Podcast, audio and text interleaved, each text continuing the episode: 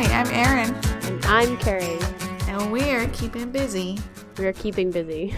We are keeping busy with Sometimes. shortbread. Sometimes we keep busy. Oh, yes, with shortbread. I was keeping busy with shortbread because I, of course, waited until you asked me to record you know, to actually make my shortbread.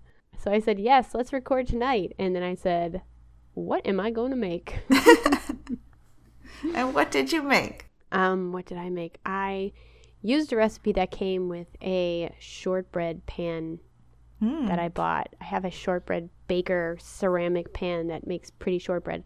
And the very basic shortbread recipe that it came with comes out very good. So I decided to make that kind of shortbread, except I added chopped up sweet dried cherries and mini chocolate chips. Well, that sounds really good. It is pretty good. Um, the I think I put too much chocolate chips in because it is kind of a small recipe to put in the pan. Mm-hmm. It didn't end up turning into a chocolatey, melty mess, but I would have just liked to have maybe hints of chocolate. Maybe next time, if I were going to make them, actually, I might do ground chocolate. You know, when you get hot chocolate mix sometimes and it's just chocolate shreds that you melt into milk? Yes. I would use that. It's almost chocolate flakes. Mm, okay. I think it's one stick of butter and a third of a cup of powdered sugar and um, one cup of flour and a teaspoon of vanilla or something like that. It's very, very basic.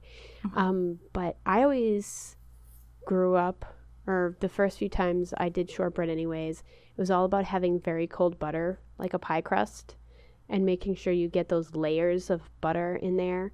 Um, and it used, you know, white granulated sugar. And this is a completely different recipe for me where you actually use room temperature butter and you beat it until it starts to lighten. So you're actually beating some air into it and then put in the powdered sugar and then add the vanilla and the flour. So it's super easy. You can just do it in your stand mixer um, in a couple of minutes and you don't have to worry about your butter melting because it's already at room temperature. It's just it incorporates really easy and and somehow the uh, shortbread still bakes up really crispy and flaky and delicious. Wonderful. Yeah, so they came out pretty tasty. What did you make? Well, I searched around to see if there was a lot of variation in shortbread recipes, and I found that there really isn't. I found, um, in particular, three different recipes that all had the same proportions of flour, butter, sugar, plus a little bit of vanilla. But each of them called for a different type of sugar. There was one that called for brown sugar, one for uh, confectioners, and one for regular sugar. I kind of I wish I had gone for the brown sugar just to see what it would have been like, but I didn't. I went for what I thought was the middle of the road, which is granulated sugar. And um, yeah, it sounds like it was a very similar recipe. Uh, you you beat the sugar and room temperature butter until it's kind of light and fluffy, and then add in the flour and vanilla. Um, and I ended up rolling it out and cutting little circles, uh, maybe two inch circles of Yeah. cookies. And then I just whipped up some some simple icing, a little bit of milk, a little bit of vanilla, and a lot of uh, confectioner's sugar, and I iced them. And they are delicious little sweet treats. Nice. Hooray! I did actually I did not cook mine in the ceramic baker even though that's what I usually use. I didn't want to get the chocolate and cherry goo all over it and have to clean it out because it has little impressions to make pretty designs on the top of the shortbread. So I smooshed it into a log and put it in the fridge for a little while and then sliced it into discs. Oh, I was thinking about rolling it out and cutting them out, and it would have looked nicer, but it would have also taken a lot more effort. yeah. and this, I felt like, was all about doing something easy. Yes. That's what this week was about. Easy cookies. And why did we plan an easy cookie recipe for this week? Because I had a baby. You had a baby! I got to ride on the easy train of only making shortbread cookies um, without giving birth to a child. but we did do an easy recipe because you were anticipating the arrival of your baby and it's here yes. or there at your house, not mine. Over here, yeah. Yeah, that'd be weird. So congratulations. Thank you. Yes, I had a daughter two weeks ago today.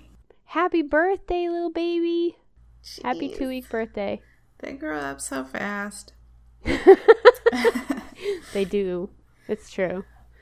Today it's a week, and next week it'll be a year, and you'll be all freaked out. I can sense it already. Yeah. I, I look at her and I see my own mortality. I'm like, as you grow, I will age. and- Die. exactly. Yay! So I did put the extra effort in to cut out the pieces and roll it out, um, so I could have little, little bite-sized cookies. Um, you know, now thinking about losing baby weight, I didn't want. Yeah. You know, I'm like, okay, I can have two today, and that's it. And that's my sweet treat. Maybe two tomorrow. Well, shortbread cookies keep well too. Yeah, yeah, they do. So that's another benefit. So I'm not even going to ask you what else you've been up to because obviously having a baby. I did do other things, Did you? Thank you Oh very much. Gosh, you did not. Did you really? just a little bit. Okay, tell us about it. Tell us about it so I can get mad at all of the stuff that you did that I didn't do. I did. it's not that much. So my sister got me this very cute uh, crochet cactus kit that has the yarn and a little book on how to make little, you know, crochet little cactuses and put little faces on them and all these cute things. So I just I made one cactus and it's not even attached to a pot or anything yet. I just made the cactus. and it's it's like very small, but I was very proud of myself that I made it. That's funny. I on a whim made a uh, a mushroom one day. I just decided I can I can crochet circles and I know how to do increases and decreases, so I'm just gonna whip out a mushroom. And I did, and then I had no idea what to do with it, so I gave it to my mom. I'm sure she displays it proudly somewhere. yes, she she does actually have it Oh, out cute. and about, which I think is adorable because it doesn't even stand up. Yeah, I'm going to slowly, over my maternity leave, make a couple cactuses, and I have a plan to make like a little, yeah, like a, a, a big pot, a crocheted pot, and then like maybe four or five different types of cactus coming out of it, and I think it would be very cute. That would be very cute. I like it already. Can you send me a picture of the cactus you've already made? I guess so, but it's it's like it doesn't stand up. It's not attached to anything. I'll I'll send you a picture anyway. Does it have a face? Not yet. I know it's sad. It's um red cap cactus. Red cap? Red cap. Oh, cute. So I have it's like a little pincushion red top, and then it's on a tall. Well, it's not that tall. Um, triangular green. How did you do stalk. the triangular base? It's just a circle, and then when you attach it to the the pot, you just squish it and attach it in like a triangle shape. Oh, So it it's not that. tricky. Uh, yeah. um, but it did like the little pincushion top is really super cute. Yeah. So I think it's gonna look really cute when I put it together. That's why I say like I, I can send you a picture, but it's not impressive yet. Yeah. I'll send you You're a picture do when it's like done. is there any um patterns for I don't know what they're called. Those crazy foldy cactuses that look like brains. No, Oh. That's too bad I like those ones. Yeah, there's uh there's a really cool aloe vera looking one. Oh, really? I don't know, it's a good variety in there. It's it's a little booklet with twelve different cactuses and and they're very cute. It sounds right up your alley. It is. So is have you been working on anything? Um, I found a pretty cool hat pattern recently using it, it's a knitting pattern for it's called double helix knitting. And basically what you do is you divide the amount of stitches you have and basically you knit it in the round like you would crochet in the round and you section off the stitches so that there's a section per color so that as you go around you change colors in the round making it look like a spiral Hmm. I will show you Yes, please. it sounds ridiculous when I try to say it. So I have started using up my stash yarn, if you will, and um, making hats. So I'm going to actually send you to the link of the one I made on Ravelry because it has the the link to them. It's called Stash Busting Helix Hats by Jessica Rose. So it's a pretty Oh. simple hat pattern. The bottom of it, or the what is that called? Can you help me? The edge. Uh, rim. Sure. The rim, the edge of it is just a one by one rib. And then the hat itself looks like full on stripes.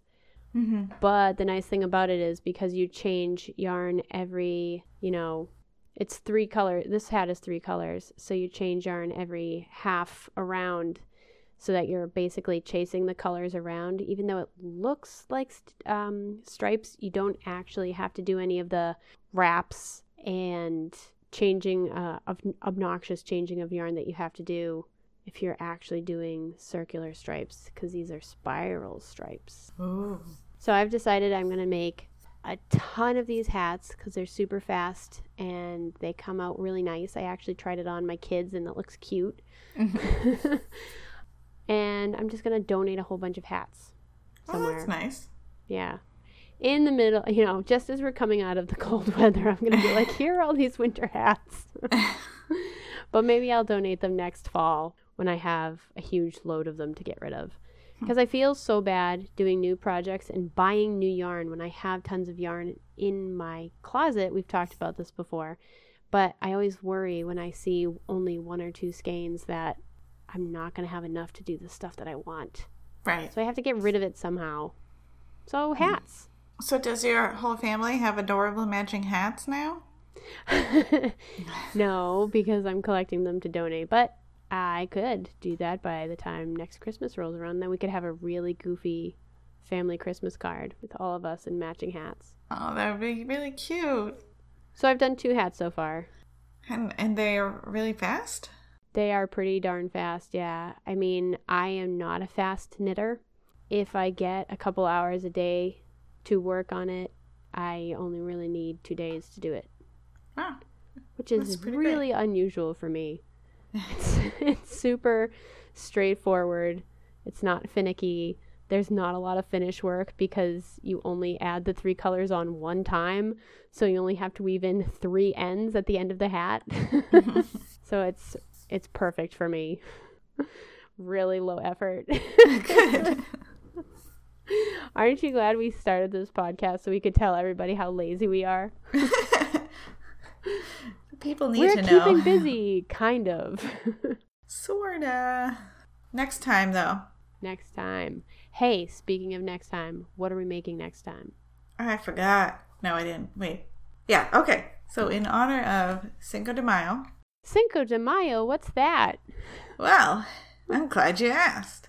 It's an annual celebration held on May 5th. The date is observed to commemorate the Mexican army's unlikely victory over the French Empire at the Battle of Puebla on May 5th, 1862, under the leadership of General Ignacio Zaragoza. Ooh, And if it sounds like I just read from Wikipedia, it's because you're super smart. yeah, because I'm super smart and I probably am the one that added it to Wikipedia. Did you even think about that? I did. I knew it immediately. Thanks. So, in honor of Cinco de Mayo, we're going to do a Mexican recipe, Pan dulce. pan dulce, Sweetbread. which is translates to sweet bread. So it's a a mildly sweetened yeast risen bread that looks tasty and delicious, and that's what we're making. So there. It's just a nice, uh, a light dessert. Um, there's a Mexican uh, bakery near me that sells these, and um, sometimes we'll buy a couple, and for breakfast you can just eat it like that, or uh, sometimes I'll slice it in half and just toast it just a little bit and put a little bit of jelly on there, and that's really good too. The recipe I'm looking at personally is uh, the spruceeats.com. They have some recommendations where you can make them vanilla or chocolate or cinnamon and um, cream fill them and do crazy stuff uh, if you want. Ooh. I'm probably just gonna go basic because I'm intimidated by yeast risen doughs. But we'll see. Let's do it. And I think, because I just found this and I think it would taste probably really nice with it, I think I'm also going to make a recipe for Mexican coffee. Ooh. Because in this delightful looking Mexican coffee, you have coffee, Ooh. cinnamon stick, Mmm. unrefined dark brown sugar, the rind of an orange, Mexican chocolate, vanilla, and optional heavy cream. Optional? When has heavy cream ever been optional? that sounds really good. yeah, it does. You should send me a link and maybe I'll do that too. That looks wonderful. Hmm. I would love to have a cup of this coffee and some sweetbread for breakfast. Sounds like a wonderful breakfast. And optional for real, optional because heavy cream's not optional, is a little sprinkle of tequila. What? In coffee? Um, it says so, yeah. Where is it? I mean, I believe that you're not lying to me, but I still want to see it in writing. Um, it's at the beginning. It's not in the actual recipe. Tequila in coffee. Those flavors don't sound good to me. I don't know. I'm probably not going to put the tequila in my coffee because that would just be the beginning of a day, a whole Ooh. day of unresponsible behavior, irresponsible behavior. You know, it would be really good. Instead of the heavy cream, they have that um, hitch- horchata liquor, Ooh, and I bet Hmm. that would be good in there. I think I'll have my horchata on the side and put heavy cream in my Mexican coffee. Fine, you can do that. Maybe for the younger listeners, they can do that. Oh, it's RumChata. That's what it's called. Oh, Add some yes. RumChata in there. I believe rum chata is horchata with rum in it. I think so. Sounds delicious. Wow, this is going to be a short episode. That's okay because that leaves less stuff for you to cut out. That's true. Less editing for me. We usually spend most of the time talking about all of the multitude of ways in which we failed our recipes. That's true, but shortbread's hard to mess up. Shortbread's hard to mess up. Mm-hmm. Although I have done it, believe me. Yes, so if you have a favorite Cinco de Mayo recipe that you'd like to share with us, or if you want to chime in on how delicious pan dulce is or Mexican coffee, you may email us at the name that Erin is going to give you because I never remember. Keeping Busy, Busy podcast, at gmail.com. Or check us out on Facebook by searching for Keeping Busy Podcast. Uh, okay. And I guess that's that's it. So um, the our sweetbread episode will come out after Cinco de Mayo. So I hope everybody has a good Cinco de Mayo. Have a good May the Fourth, and have a good Mother's Day. Right? Because we're, we'll miss that too. Um, I think we might be right before Mother's Day. I can't. I don't know. I don't have a calendar in front of me. Yeah, that's fine. Well, enjoy all your holidays. Enjoy all your holidays, and we'll catch you on the on the flip side. That's our catchphrase. Catch you on the flip side.